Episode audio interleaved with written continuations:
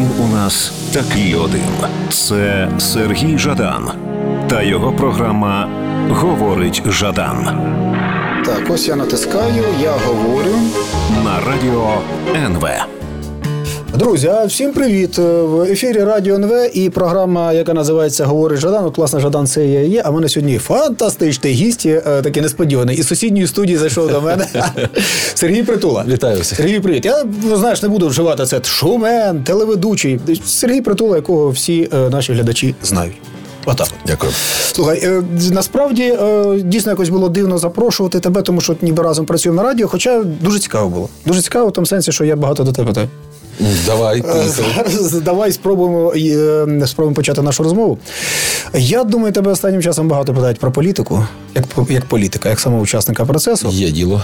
А я знаєш, я би хотів з тобою поговорити от не ну, про політику, але не про політиків, не про колег, а скоріше про виборців, про суспільство, про людей, от, е, які тебе власне підтримують чи не підтримують. Я знаєш, от подивився нещодавне опитування. Опитування підтримки політиків. І там е, трійка, трійка лідерів це Разумков, е, Зеленський і ти. І четвертим іде е, Віталій Володимирович Кличко. Правда, це проводив центр Разумкова, то Згідно результатів опитування центру Разумкова, лідером е, довіри є Разумков. Разумков, так. Але знаєш, тут все одно, мені, мені чим це цікаво. Дивіться, фактично ж ви всі, крім, ну, можливо, Віталія, та? є людьми не системи. Ви молоді політики. Ви от, власне, от прийшли після Майдану. Це про, це про що це свідчить твоєму уявленні? Ну, е, почнемо з того, що звичайно можна сміятися з того, що центр Разумкова проводив опитування, згідно якого лідером є Разумков. Але якщо подивитися на е, ті опитування, які заміри робить рейтинг, інші Мгм. соціологічні служби, то в принципі вони десь плюс-мінус. Ну, ну да, більш-менш.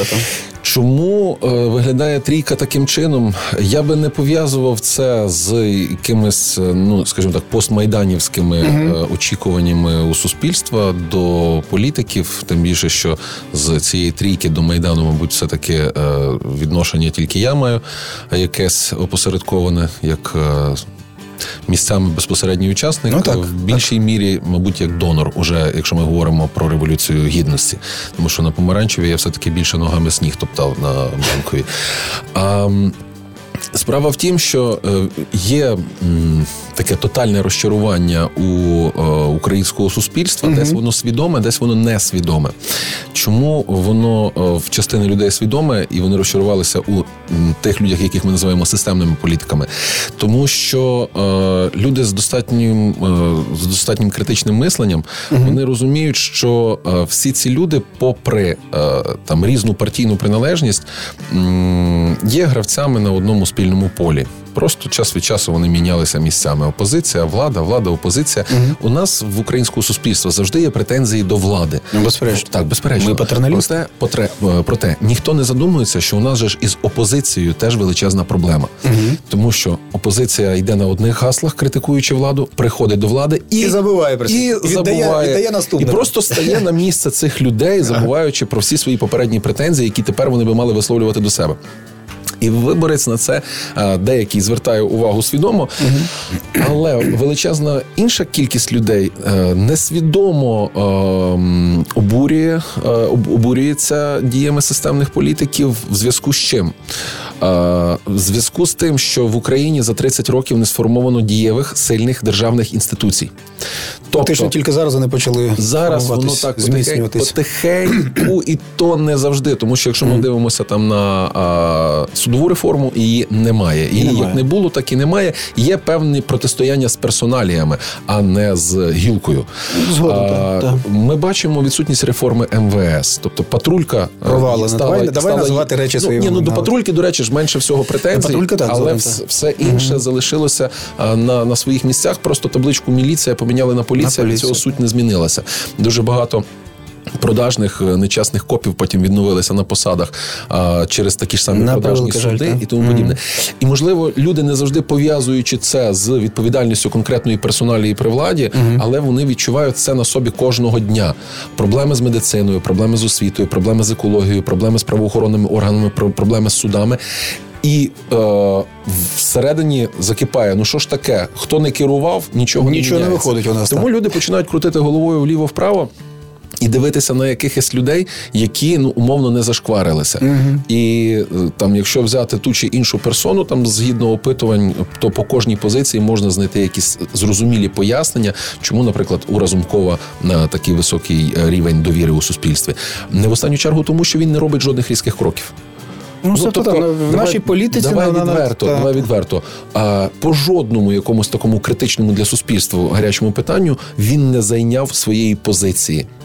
За тактика Володимира Олександровича Зеленського в передвиборній так, гонці. І, на жаль, це працює. Так. Тому що коли ти займаєш якусь чітку позицію, одразу суспільство себе. Е, розділяється на два угу. табори: тих, хто розділяє твою думку, і тих, хто є її противником. Таким чином, ну ти не намагаєшся балансувати і сподобатися всім навколо. Ти чітко для себе окреслюєш е, ту аудиторію mm-hmm. людей, е, з якими ти хочеш працювати і далі щось робити в державі. Віталій Володимирович так само можна там, ну все таки. Опитування, які проводяться, Київ там теж займає чільне місце, і багато mm-hmm. киян сприймають вже Віталія Володимировича як ну господарника. Ну як би це не було смішно. Ну, Він вибудував під це свій як, імідж. Як би це було не смішно, дивлячись на місто Київ. Ага. А, Але от у людей є уява про господарника, і зараз вони будуть її масштабувати, тому що попередня мерська кампанія у столиці mm це для мене вона була мерською кампанією. mm Для Віталія Володимировича це був старт президентської майданчик, щоб та так, звичайно. стрибати вперед. Слухай, це е, цікава річ, але дивись, є такий парадокс, що з одного боку, от ніби є ці заміри, які дійсно показують, що е, люди прагнуть, люди потребують, українці потребують нових облич. А з іншого боку, дивись, який парадокс, що фактично вони ж потребують нових облич, а голосують за старі партії. Так що зараз подивитися, е, це дуже дуже чітко видно, як як просіли слуги. Як піднялися ОПЗЖ і е, і ЄС, передусім, да? тобто це старі партії, які от системні, які працюють давно на цьому полі, вони в цьому бізнесі давно. Такий от феномен. Я би попросив тебе прокоментувати, але давай зробимо невеличку паузу. Ок. Говорить Жадан на радіо НВ. Він у нас такий один. Це Сергій Жадан та його програма Говорить Жадан. Так, ось я натискаю, я говорю на радіо НВ.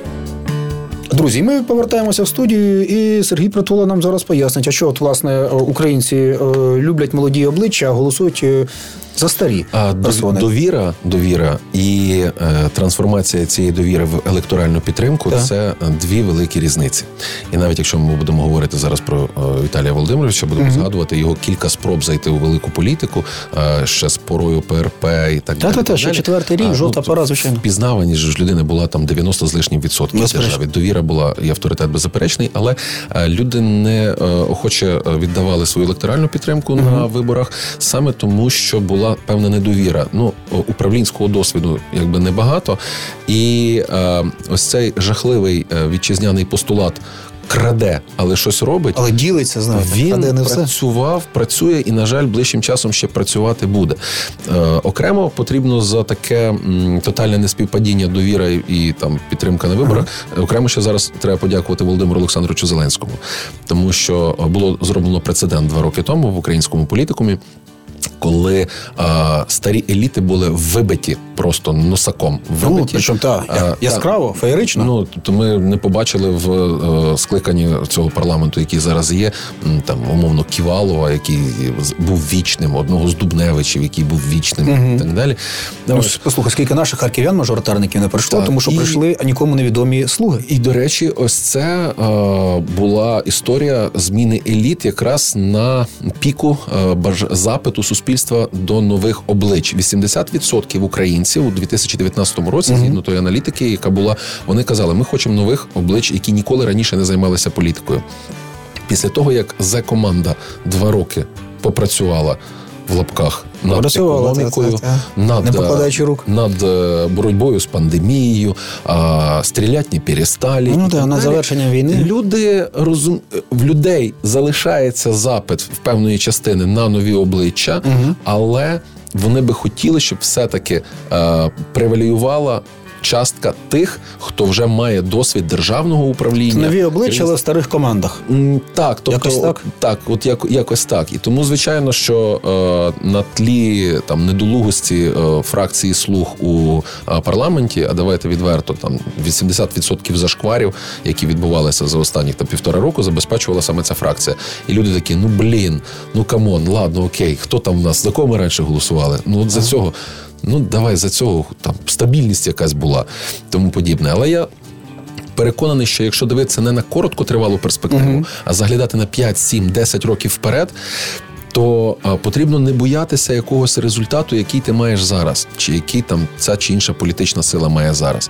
Все одно адекватні патріотичні проукраїнські сили вони приречені на об'єднавчі процеси, і вони насправді в певний спосіб відбуваються. Я це зараз говорю, а, перебуваючи всередині цих розмов, тому що я спілкуюся, їздячи Україною, я спілкуюся із людьми з сили людей. Я спілкуюся з представниками української галузької партії, е, багатьма іншими, які розуміють, що потрібно все таки об'єднуватись для того, щоб складати певну противагу невігластву, непрофесіоналізму mm одних політиків, проросійської позиції інших політиків. Здавалося б, є така структура, як ЄС і постать Петра Олексійовича, але чомусь, от з ними ніхто відверто е, з маленьких дрібних українських партій не хоче вступати в об'єднавчі процеси, тому що вони розуміють, що тоді вони зникнуть взагалі. Будуть проковтнуті.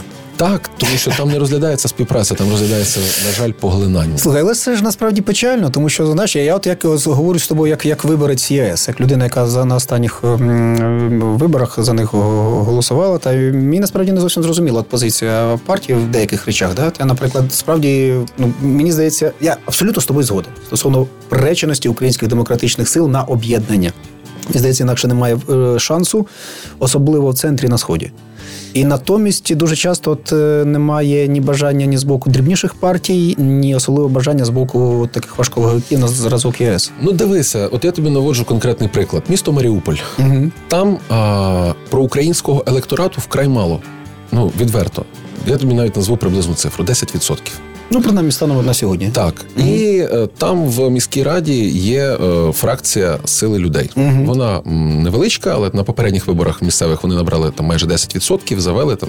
Е, ну, в них єдина там була адекватна фракція. Результат. На цих, на цих виборах останніх, які були, е, сила людей домовляється з ЄС на місці, що е, ЄС не йде в міську раду, за це сила людей не йде в районну раду, тому що електорат один і той самий. Просто не треба ділити поділитися. Так, так.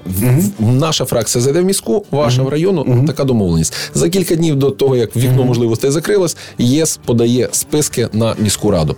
В результаті ЄС бере 4% і не заходить, а е, сила людей бере там 5 з копійками.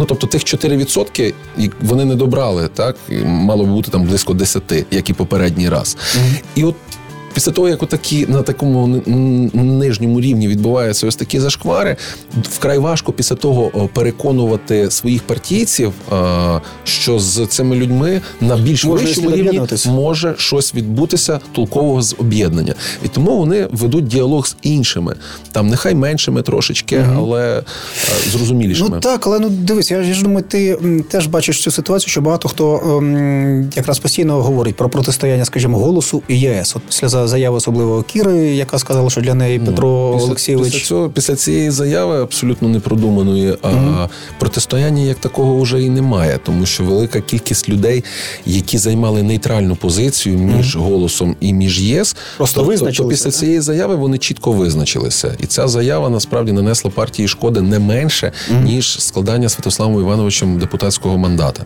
Тобто це два основних тригери, які працюють на те, щоб м, висловлювати якусь там тотальну критику в бік голоса, тому що е, у результатах роботи фракції у парламенті якоїсь такої гульної критики я не бачив і не чув. Ну, немає. Люди працюють там, так, їх так. мало, але вони достатньо mm. результативно працюють. А на відміну від знову ж таки від ЄС, у них є можливість пропхати свої е, напрацювання uh через монобільшість. А чому кажу на відміну від ЄС? Тому що е, тут є конфлікт. Петро Олексійович і Володимир Олександрович не надто сприймають один одного. М'яко кажучи, і це рикошетом б'є по можливостях співпраці фракцій uh у парламенті. В голоса таких тригерів не було, тому е, мають можливість е, виконувати свою програму, грубо кажучи, там загрібати жар іншими руками. Е, Сергій, давай ми зараз перервемося на музику і повернемося до нашої розмови про партійні перипетії. Говорить Жадан на радіо НВ.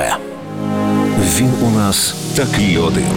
Це Сергій Жадан та його програма Говорить Жадан. Так, ось я натискаю, я говорю на радіо НВ. Друзі, ми власне намагаємося Сергієм Притулою розібратися, що власне робиться в нас в демократичному таборі. Я знаю, чому про це говорю, про чому про це питаю, тому що нас же восени харків'ян на носі що? Вибори, вибори мера. Та і там ну все це я не знаю. Ти очевидно дивився заміри, да? Це, так, має доволі там, такий печальний там, вигляд. Двоє основних лідерів це теперішній секретар та МВО, uh який залишився по Кернесу, і е, Добкін. Так. Ну, я думаю, що нас буде чекати дуже цікава там кампанія, зважаючи на те, що вже почалися неймовірно цікаві в контексті харківських mm подій енрічної давнини, навіть заяви деяких людей, які будуть звичайно займати ту чи іншу позицію. Наприклад, я говорю про останнє інтерв'ю Фукса, яке я бачив, так. де він просто розніс Добкіна. Е, звинувачуючи у тому, що це він привів руською вісну у Харків. На відміну від того всього, що говорить сам Михайло Маркович. Так, що так. що насправді е, не бул, немає ніякого тандему Кернес Добкін, е, а Добкін це все там висмоктує з пальця і так далі чекатиме нас дуже багато такого, е, що називають чорним піаром і тому подібне. Але, Я думаю, да, це буде але, заруба, ти знаєш, ну на жаль, ми мусимо собою констатувати, що ця а, битва жаб і гадюк, угу. а, ми просто залишаємось сухими статистами поряд дивитися за цим всім, тому що ну на порядку денному про українське питання якесь у. А, тамтешніх елітах воно не стоїть як чільне. Але от дивись, знаєш, така річ, я з тобою згоден, що коли дивишся знаєш, на, на на, позір, на перший погляд, то о, та, так воно складається, що в так званих проукраїнських е, демократичних силах, хоча я переконаний, що там і Ігор Терехов, і Михайло Маркович будуть говорити, що вони теж про демократичні, проукраїнські, і називаючи сепаратистами своїх опонентів. Немає шансів, нібито. Та? Натомість, знаєш, ми говорили нещодавно з очільником харківського середку Демсокири Нікіта Соловйов. Він йшов на попередні вибори. І він мені розклав таку нашу арифметичну просто розкладку. Він показав, що насправді, якщо об'єднуються прихильники от цієї українські умовно кажучи, український електорат, якщо об'єднуються, знову ж таки, виходячи з з соціологічних опитувань, згідно з якими от е, є 40% е, мешканців міста Харкова, е, які в принципі підтримують всі українські цінності. Якщо вони якимось чином об'єднуються, то шанс є. Інша річ, як як, це як це зробити, і за рахунок, що яким має бути механізм об'єднання. Тут ми повертаємось до того, що ти говорив от 5 хвилин тому. Тому що знаєш, що ти говориш е, про те, що ти багато спілкуєшся з представниками інших партій. Я справді це ну, слідкуючи за тим, що ти робиш, що ти говориш, е, це ж не заперечиш. А натомість, знаєш, є ця практика наших національно-визвольних змагань з 89-го року, коли коли нас згадай вибори 91-го року. І... Я я, згад... я ще пам'ятаю часи, коли рухів стало три. От власне, так. І за цим от е, стоїть просто якась така безнадія. Що ми, українці, не можемо не вміємо об'єднуватися. Е, ні, ми вміємо об'єднуватися, і е, три революції в Україні це показало. Mm-hmm. А, І власне тотальний волонтерський рух прецедентів подібних, я не знаю, в якій державі можна знайти. Mm-hmm. Цьому теж є підтвердженням.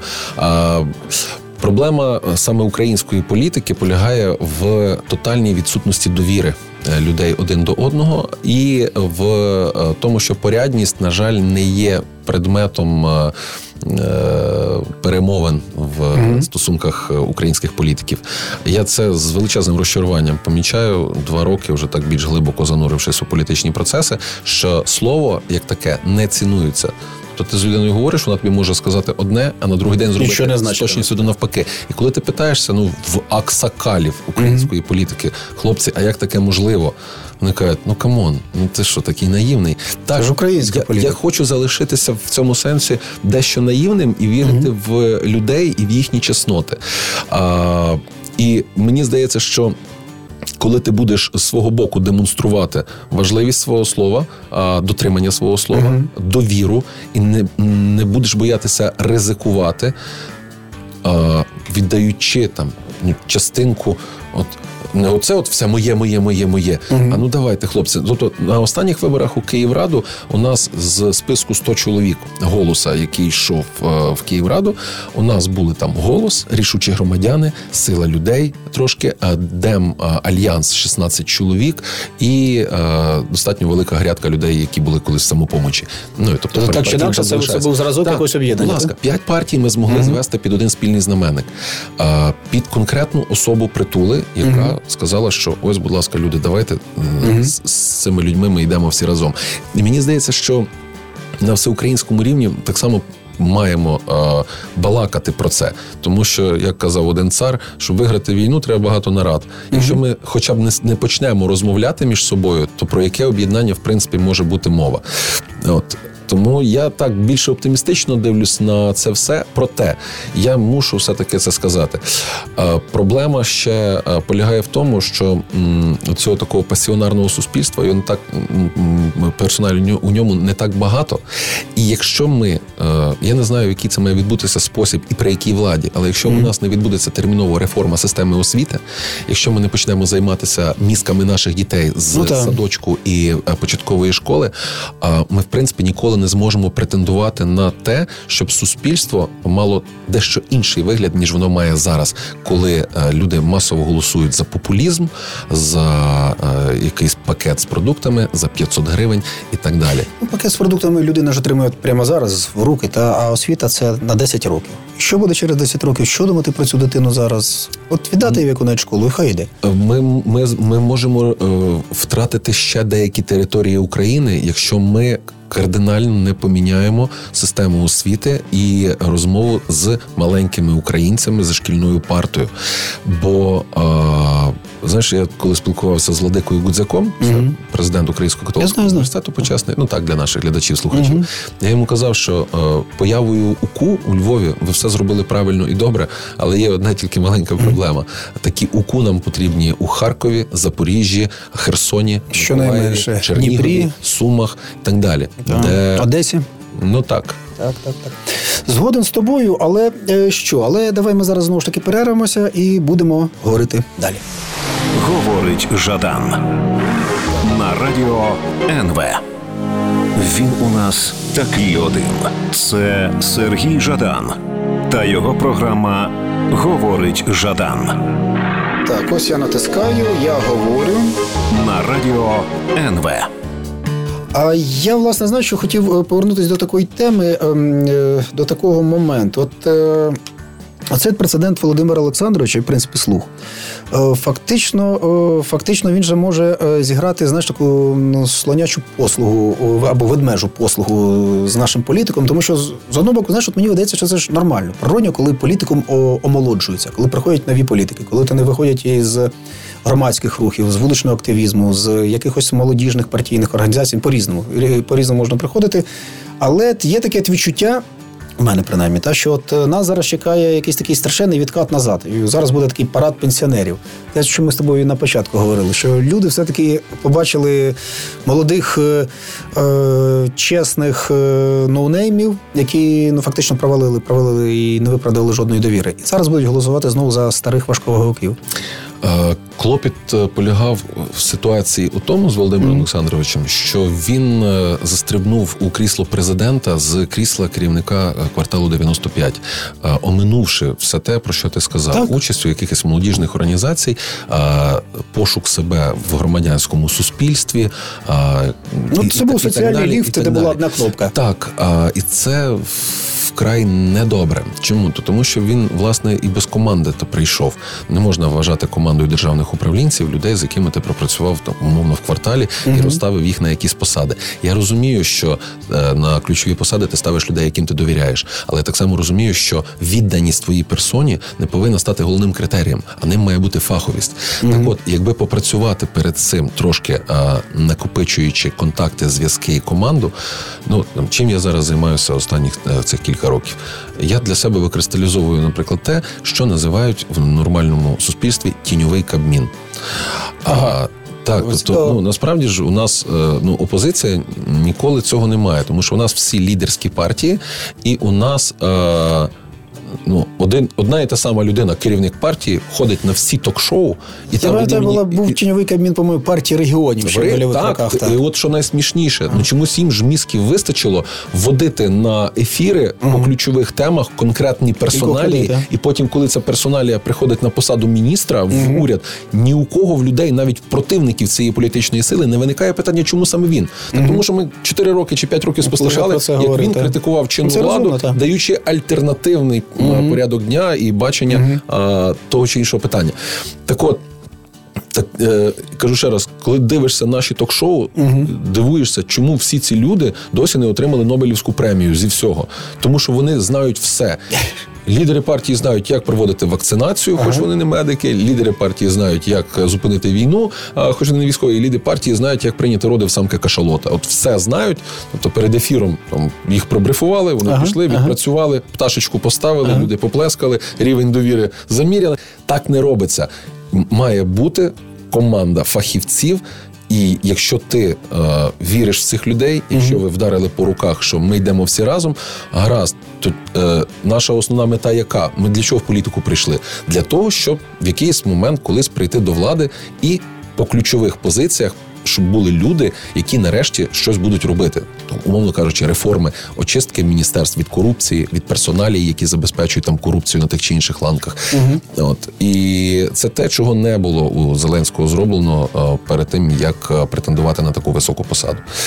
Тому так є певний острах, що будуть повертатися якийсь, е, якийсь пенсійний фонд політичний. Ми це вже в принципі бачили минулого року. Вітольд Фокін. От власне, це було несподіваний такий був камбек.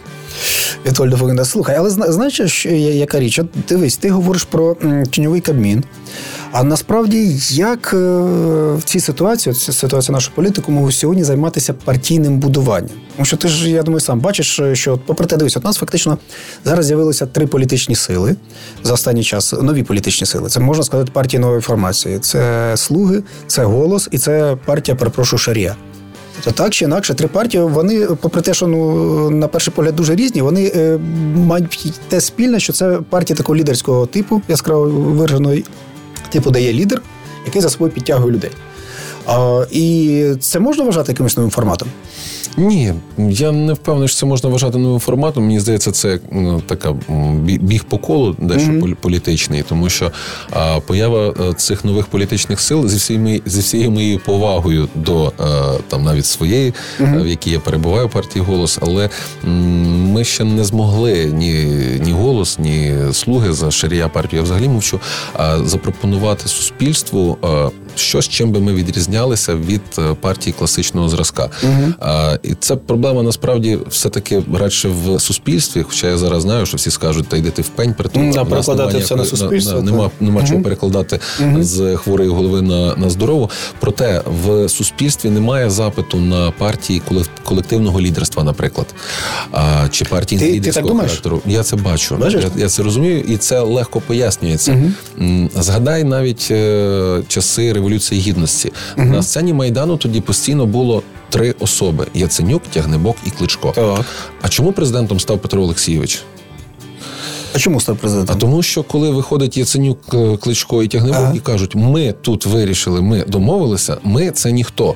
А коли виходив Петро Олексійович, він казав: Я щойно повернувся з Брюсселю, Я де пройшов». я домовився з нашими європейськими Ну, колегами. І е, я, на відміну від ви, означає відповідальність, і ну, тобто, ти е, є суб'єкт.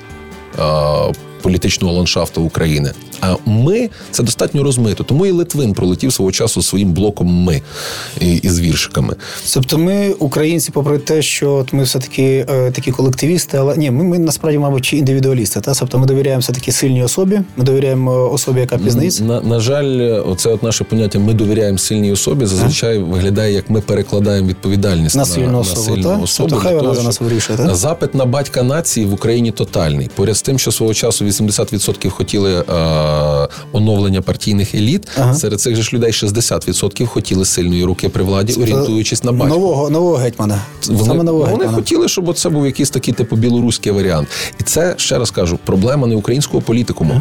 Політикум це зазвичай відображення е, запитів суспільства.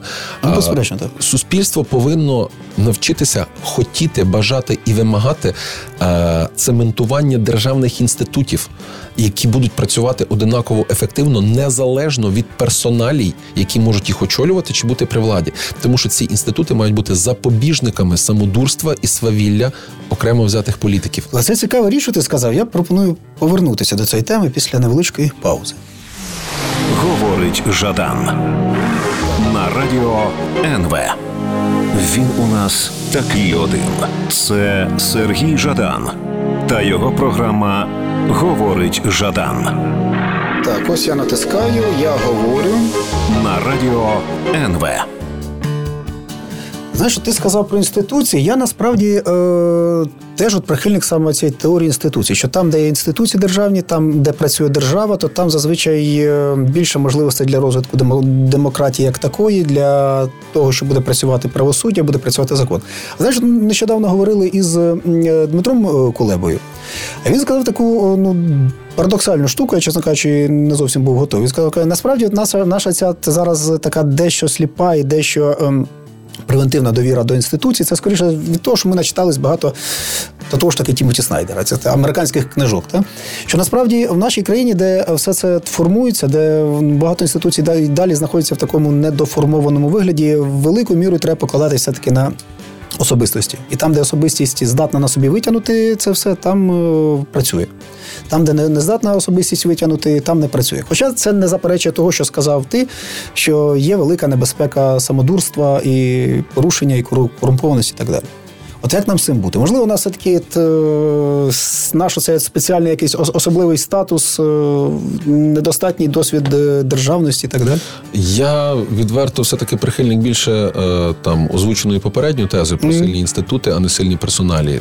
Виключно з причини того, що за 30 років незалежності України я не побачив на чільних посадах в державі персоналі, які б дбали більше за державний інтерес, за суспільний інтерес, аніж за інтерес е, певної групи осіб. Неважливо, чи це фінансово-промислові групи, які лобіювали появу цієї людини на посаді, чи це е, людина, котра використовувала посади задля власного збагачення, чи це людина, яка е, розставляє на ключові посади в країні своє найближче оточення і закриває очі на їхні огріхи. Ну, Сергій, от ви вибач, переб'ю тебе, проопоную тобі. Ну, а якщо взяти, наприклад, наші державні культурні інституції, які з'явилися останнім часом, от е, і УКФ Довженко Центр, молоді люди, які туди прийшли, фактично це чи не вперше, коли до державного чиновника не було в принципі претензій людей.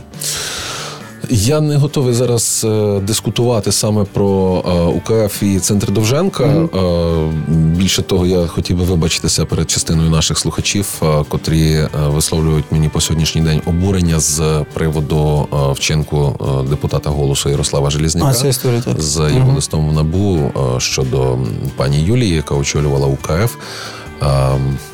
Відбулася дискредитація людини у період Передвиборчі, так, так. на, на посаду директора УКФ знову ж таки. І е, ну насправді дивіться, я е, там глибоко е, до УКФ відношення ніякого не маю. Там чув дзвін, не знаю, де він на грантах там ніколи не, не був жодним чином.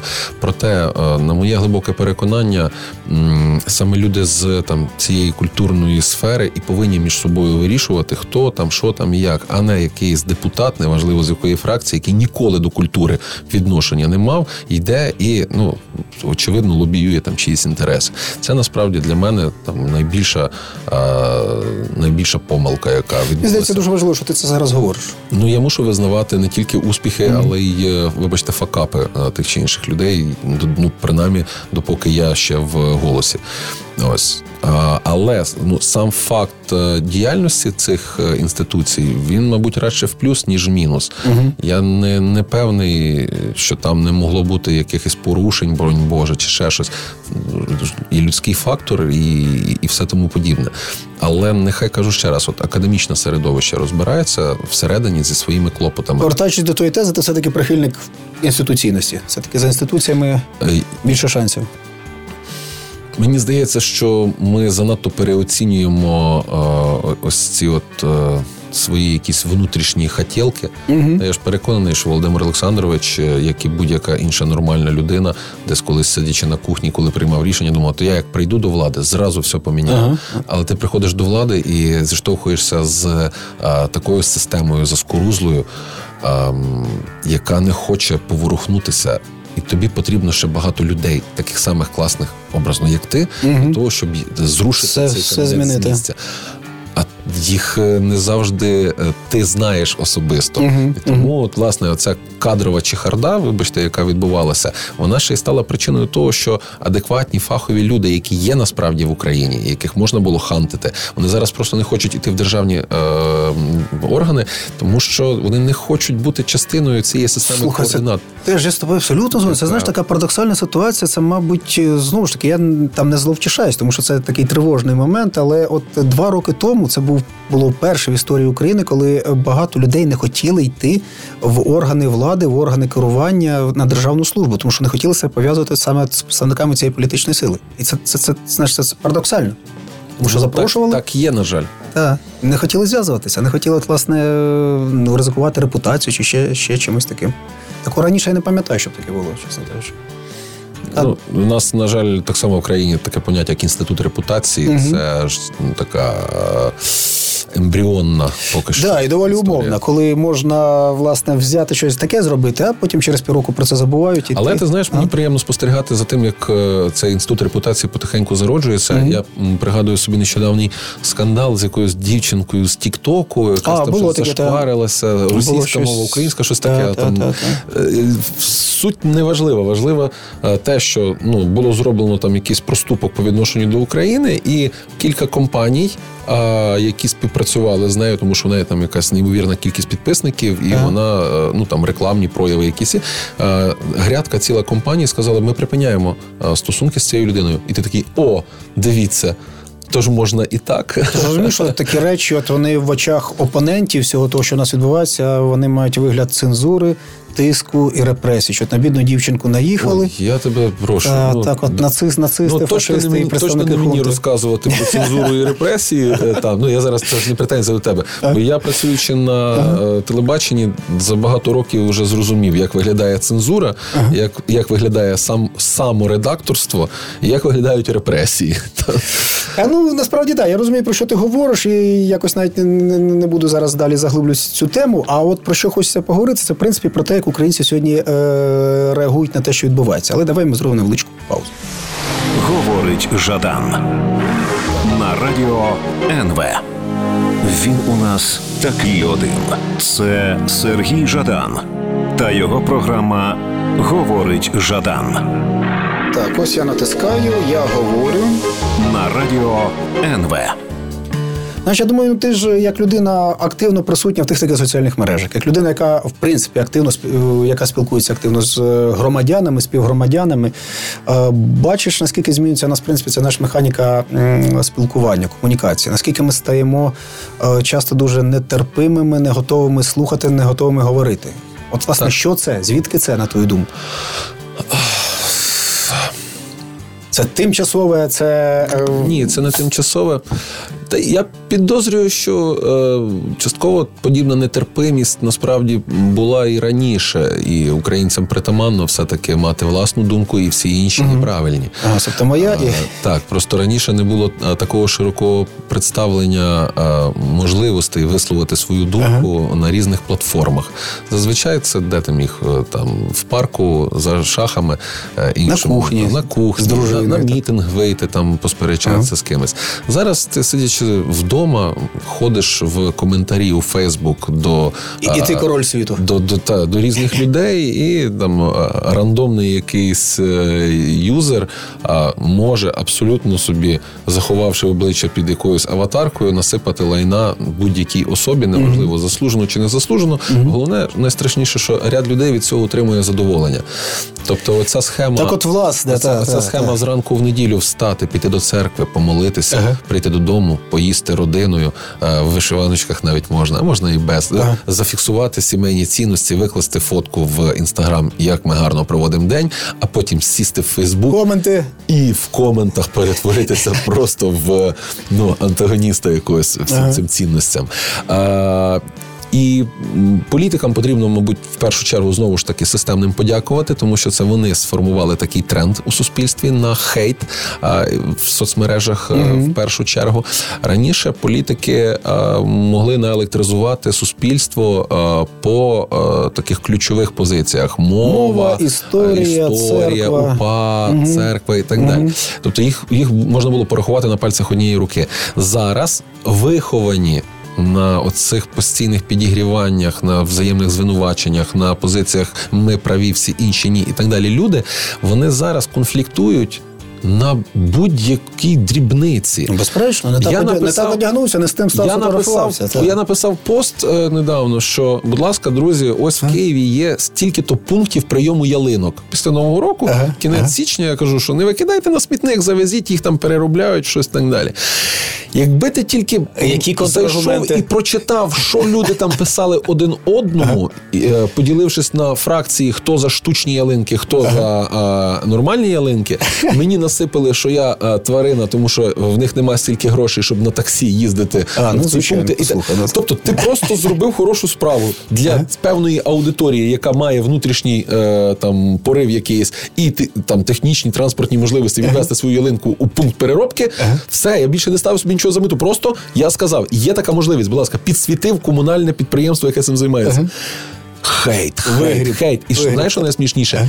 Не ботоферми, а саме живі, живі люди. Живі Тому що це та. така тема, яка не потребувала долучення ботоферм від того чи іншого політичного табору, які достатньо активно працюють, коли ти пишеш щось там про політику, наприклад, ага. економіку чи ще щось. Але це ж такі якісь ну, фатальні речі, тому що знаєш, здавалося 20 років тому, коли у нас з'явилися, чи 15 років тому, коли у нас з'явилися соціальні мережі, що це якийсь прорив, що це ну те, що говорить власне сам Цукерберг, що я вам дав можливість спілкуватися, я вас всіх поєднав. Спілкуйтеся.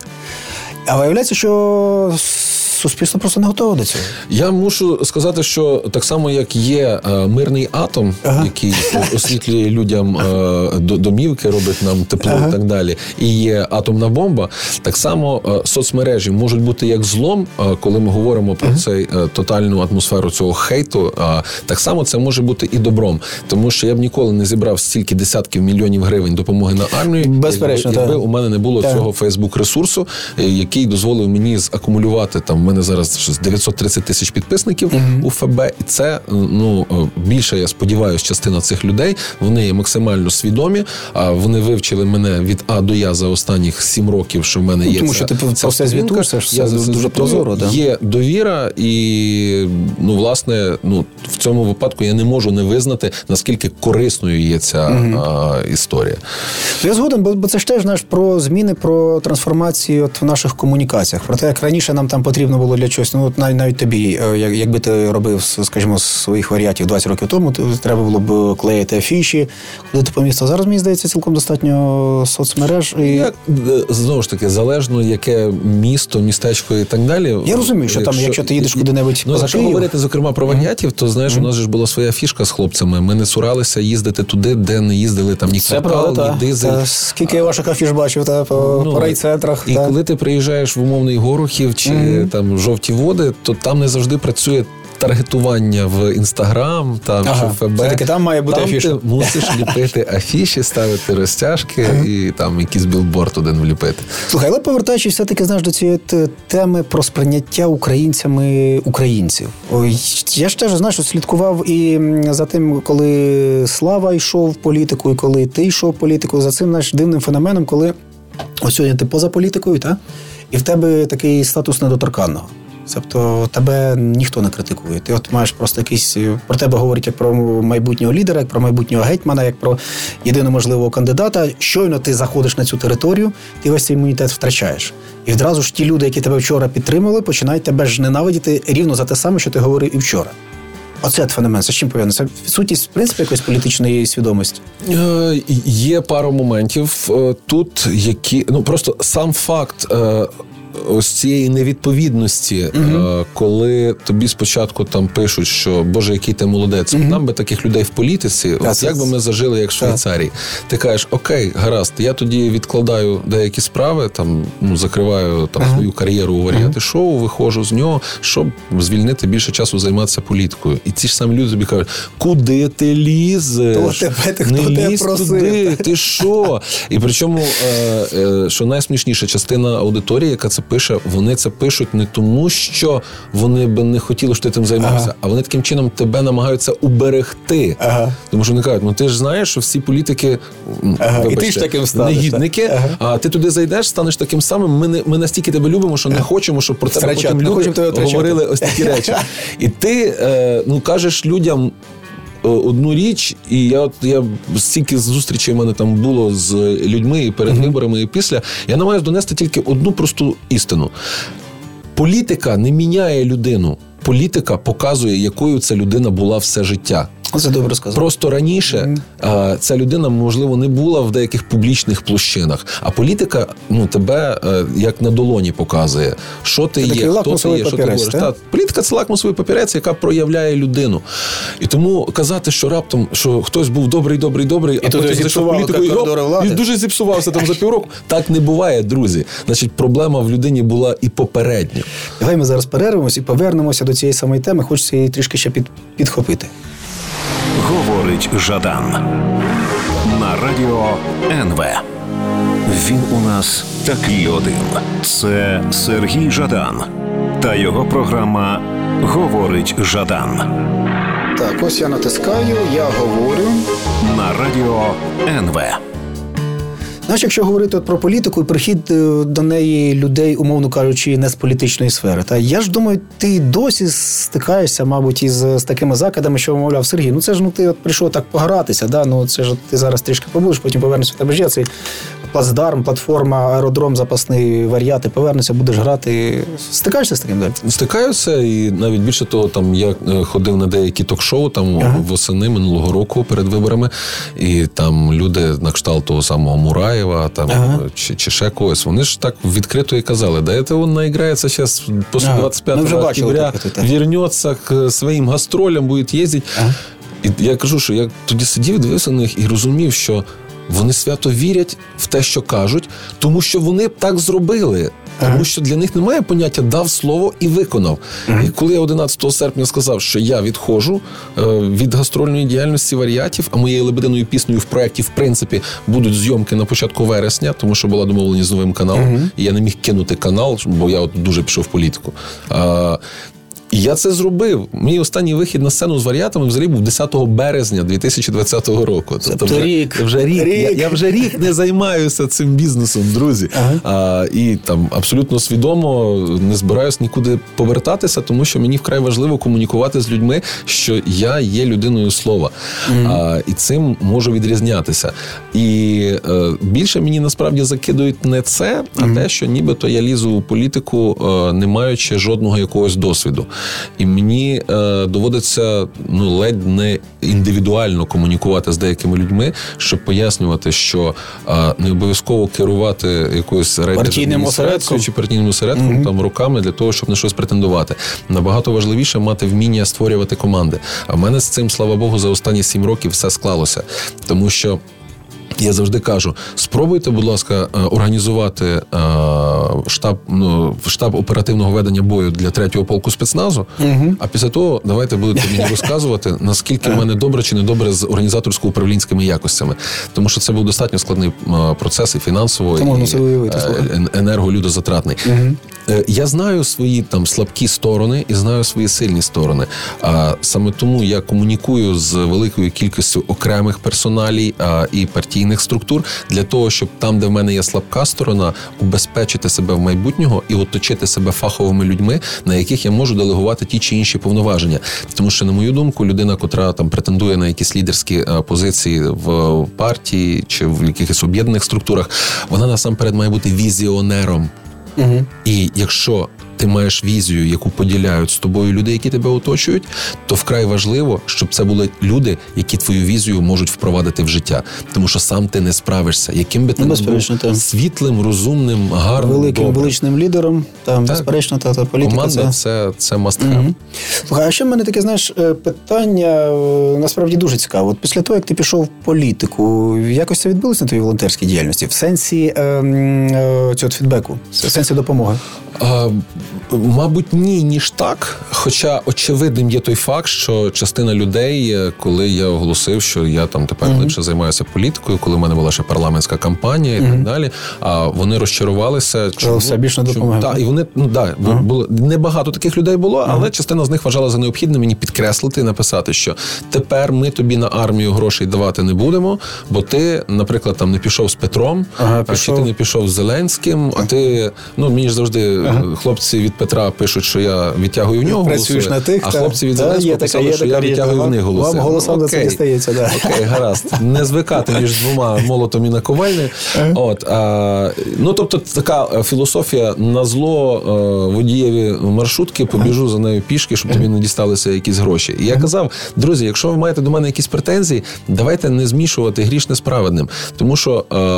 Ну там мої волонтерські потуги залишаються стабільними по відношенню до армії, незалежно від того, займаюся я політикою чи не займаюся я політикою. Mm-hmm. Просто від того, що ви не дасте мені, ви мені гірше не зробите. Я просто посередник між вами ну, і армією. То зробити гірше не мені. Ну так. Mm-hmm. Але якщо подивитися на результати, наприклад, минулого року о, моєї волонтерської роботи, то це була пікова взагалі історія, тому що я ніколи раніше стільки не збирав коштів на армію. Минулого року мені вдалося зібрати саме на армійські потреби 8 мільйонів, десь 8 350 тисяч, плюс-мінус. І е, мушу додати, що я ще минулого року завів Патреон, тому що є дуже багато напрямків гуманітарного бачу, характеру, бачу, і мені ну вдається зараз ще поєднувати і закривати якісь питання допомоги там дитячим будинкам, угу. сиротинцям, е, громадським організаціям і так далі. І Там ми зібрали і витратили 2,6 мільйона. Тобто сумарно 11 це мільйонів серйозно? гривень на волонтерські проекти, які я закумулював. Це це не падіння угу. через те, що ти почав займатися політикою. Може, навпаки, знаєш, тут е, для когось е, це і спрацювало, тому що знаєш, допомагаючи тобі, це була певна така діяльність на злочинній владі. Що він все-таки от е, нас не зелений, то давайте йому підтримати. Він буде. Ну, я не думаю, що це якимось чином взагалі в'яжеться з емоціями людей до влади і так далі. Я думаю, що тут все таки більше є історія довіри, яка напрацьована. персональна довіра. Так, персональна довіра, є репутація, є внутрішнє бажання у людей докладатися до якихось добрих справ не завжди є. Індивідуальна можливість, і коли ти бачиш людину, яка може зробити це замість тебе, якій ти довіряєш, ти спокійно ділишся своїми грошима. І це знаєш ще один той закид, uh коли я кажу, що ну е, ось ви мені довіряли роками десятки мільйонів гривень на те, щоб я вашими грошима розпорядився корисно для армії. Угу. Чому ви вважаєте, що якщо у мене буде там, наприклад, Бюджет як, міста. Як, як у депутата ага. Е, там е, парламенту ага. чи там на посаді міського голови, чи неважливо на якій, але з можливістю м- скеровувати якось бюджетні кошти ага. туди чи інакше, чому ви думаєте, що я почну поводити себе іншим чином? Я почну красти. Ну так, тобто, от 40 років е, я цим не, не займався, крас. і тут раптом мені щось стрельне в голову, а, і я почну ну щось чудити. Та ні, друзі. Ну, знаєш, е, під такі підозри вони ж завжди такі наші найбільш глибинні. Але знаєш, я би ще хотів поговорити трішки про волонтерство, тому що мені страшенно страшенно цікаво, що відбувається з цим феноменом. Давай ми зараз перервемося на, на паузу і повернемося. Говорить Жадан на радіо НВ. Він у нас такий один. Це Сергій Жадан та його програма Говорить Жадан Так, ось я натискаю, я говорю. на радіо НВ. Значить, в тебе в Фейсбук знайшов, тут копаючись там в коментарях, навіть в відповідях на коментарі, знайшов страшно такий показовий, дуже такий наш промовистий коментар е, чоловіка. По-моєму, це теж от не бот, жива людина. А де він написав: чим довше будете допомагати армії. Тим довше буде тривати війна. Це знаєш, така просто ну, така зовсім вивернута логіка, яка знаєш, от, і причому мені здається, тут не йдеться про якусь українофобію, про неприйняття України. Тут скоріше йдеться в принципі от про не- не- нерозуміння того, як, як, як працює держава, та Ні, про це- свою неприналежність до це банальна неосвіченість, на жаль, е, яку люди час від часу демонструють угу. в коментарях. Я можу тобі фестиваль влаштувати таких коментів. Ага. Сядемо колись там, там почитати, що там відбувається. А логіка ж е, така: якщо би волонтери перестали допомагати армії, ну це пічкати її всякими новітніми зразками оптики, безпілотників і так Ага. далі, допомагати підтримувати боєздатність, то певно армія би була трохи слабша, і вони би не захотіли далі воювати, бо розуміли би, що нас можуть там розбити. немає, Та, нема сенсу. Ну тобто, і все. І ти коли це читаєш, і такий уа, уа, уа, уа. А, але що мене тішить, що як тільки подібний коментар з'являється, десь там в гілці коментарів, зі всіх сторін зразу набігають Тут ще живіші люди українці- Так, і забивають ногами в коментах того, хто насмілився це сказати. Тому я навіть не, не підтираю чесно, не підчищаю такі коментарі, тому що один такий невіглас е, собою об'єднує людей. Доброї волі. Так, які потім може якось знайомляться між собою, зрештою, на тлі там спільного ворога. Слухай, але е, в принципі, знаєш, от е, феномен, феномен волонтерства, який тоді зародився 14 року, ну я, я, я з тобою згоден, що дуже багато про українців показав. Про те, що ми можемо об'єднатися, що ми можемо допомагати. Причому згадай тоді, от весну, літо 14-го, коли раптом цей рух включилося багато людей. Які ні на майданах не були, ні на вибори не ходили. В принципі, вся ця українська політика їм 100 років не була потрібна. А, а тут раптом от вони зрозуміли, що ну як, це моя країна, це моя держава, це моя армія, і я маю є велика небезпека, що я все це втрачу. І складається слухай, складається таке враження, що нам, українцям, для того, щоб щось усвідомити, щоб до чогось спільно прийти, от потрібні якісь такі просто неймовірно драматичні і криваві обставини. На жаль, так. Та? І що з цим, і що з цим нам робити? Е, ну, поки що нічого. Ми зараз знову впремося з тобою, повернемося у питання освіти і культури. Не розумію. Бо е, інакше, ну я не знаю, як. е, Як міняти ці такі заскорузлі традиційні погляди, як боротися з фобіями і стереотипами? А я неодноразово це в інтерв'ю повторював е, різних, і зараз так само вважаю за необхідне про, це сказати. Е, У нас немає е, жодної програми державного рівня, яка би допомагала зшивати країну, починаючи зі шкільної парти. А подібні речі є за кордоном, на них можна подивитися. Штати, де діти під час навчання в середній школі їздять, е, там має бути обов'язково певна кількість нас це штатів. скоріше приватні якісь ініціативи такі є. А, у нас ну це знову ж таки там волонтерська Волонтерська історія, громадські точно. організації цим Мгм. займаються. Але ну давайте відверто, навіть якщо порівняти навіть на прикладі армії і волонтерів армійських наведу. А, всі е, волонтери разом в Україні, якщо зберуться і е, докупи зведуть всі бюджети за рік, які вони збирають, це навіть не один відсоток від держбюджету Ну, на армію. Так. Тому всі волонтерські громадські організації, ці ці потуги, е, які є в гуманітарній сфері. Це чудово, але уявіть собі, що можна було б зробити, якби був е, ввімкнений державний апарат і державна машина. Так вона, вона, вона важка, неповоротка, забюрократизована. Але якби вона ввімкнулася, ми б через деякий час отримали результат, коли вводилися мовні квоти.